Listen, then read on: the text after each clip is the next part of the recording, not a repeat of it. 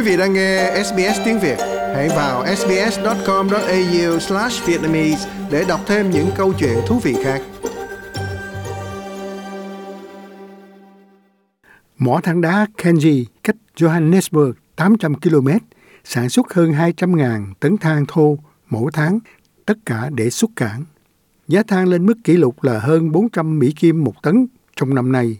Trong khi giá nay đã giảm xuống phần nào, nhưng nhu cầu vẫn cao do cuộc chiến Ukraine không thấy có ngày kết thúc.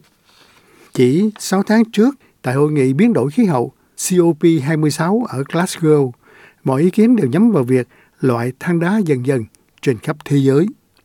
Thế nhưng cuộc chiến Ukraine khiến cho việc đó chấm dứt. Các thợ mỏ Nam Phi hiện được hưởng lợi do giá than cao cũng như đơn đặt hàng gia tăng đáng kể từ các nước Âu Châu nhằm bù đắp khoảng trống do việc ngưng sử dụng than đá của Nga để lại. Được biết, mỏ Kenji điều hành bốn khu vực trên khắp Nam Phi và cũng giống như mọi nhà sản xuất Nam Phi khác, hiện hưởng lợi từ sự bùng nổ giá cả và cố gắng đáp ứng với nhu cầu. Ông Vula Bayolu là giám đốc của công ty.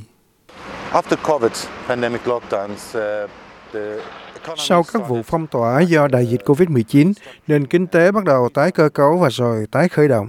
Sau đó, chúng ta có vấn đề chiến tranh giữa Nga và Ukraine. Đó là lý do lớn nhất cho sự hồi sinh việc sản xuất than đá, vì Nga là nhà cung cấp lớn cho thị trường Âu Châu với 136 triệu tấn mỗi năm. Vì vậy, số than đó nay chấm dứt vào ngày 10 tháng 8 do không còn than đá của Nga vào Âu Châu. Điều đó có nghĩa là Âu Châu cần than đá từ một nơi nào khác và chính yếu là họ đến Nam Phi hay Colombia để mua than đá. Đối với nhà phân tích giá cả độc lập là ông Jimmy Moyaha, thì sự bùng phát về hàng hóa đã hỗ trợ đáng kể tác động của đại dịch COVID-19 đối với nền kinh tế Nam Phi dẫn đến doanh thu về thuế vụ gia tăng 12 tỷ đô la trong năm nay.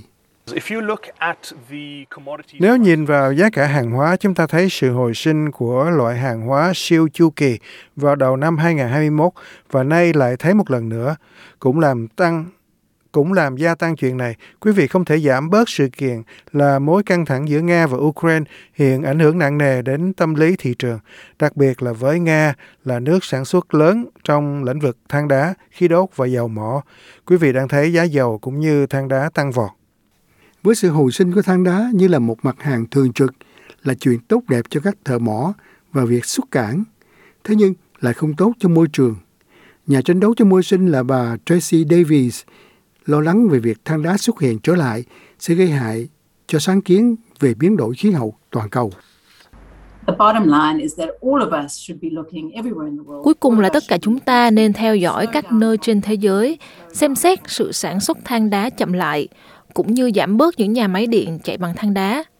Vấn đề với giá điện cao chúng ta thấy vào lúc này tạo nên một sáng kiến để gia tăng sản xuất than đá và có thể là việc xây dựng thêm nhà máy điện chạy bằng than đá, vốn là một thảm kịch thực sự theo quan điểm về biến đổi khí hậu. Ngoài ra, với quyết định của Đức tái khởi động các nhà máy nhiệt điện, có vẻ như các nhà sản xuất than Nam Phi và các nước khác trên thế giới sẽ cố gắng hết sức để đáp ứng nhu cầu. Trong đó, thông tấn xã Reuters đưa tin các nhà sản xuất than đá của Úc đã nhận được lời kêu gọi từ các khách hàng ở châu Âu, nhưng phần lớn than sản xuất của Úc đã bị ràng buộc trong hợp đồng với các khách hàng hiện tại. Các quy định mới chặt chẽ hơn cũng có nghĩa là các mỏ than của Úc không thể mở rộng sản xuất trong thời gian tới với các điều kiện khó khăn trước khi có thể mở các mỏ mới, cùng với sự phản đối của cộng đồng và nông dân đối với việc khai thác mỏ than mới like, share, comment. Hãy đồng hành cùng SBS tiếng Việt trên Facebook.